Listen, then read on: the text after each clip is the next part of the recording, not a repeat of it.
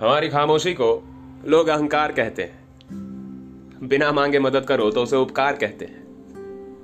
कुछ भी कर लो, लोग हमें वही समझेंगे जो वो समझना चाहते हैं। इसीलिए अब हम चुपचाप रहते हैं। ये तब होता है जब सबसे नहीं, बस उस एक से फ़र्क पड़ता है। जिनके थोड़ा भी बदल जाने पर सब कुछ नर्क सा लगता है। अकेला छोड़ जाने की भी कोई अर्जी नहीं होती। कुछ हालात ऐसे होते हैं जो सोचने पे मजबूर कर देते हैं। खामोश रहना भी किसी की मर्ज़ी नहीं होती।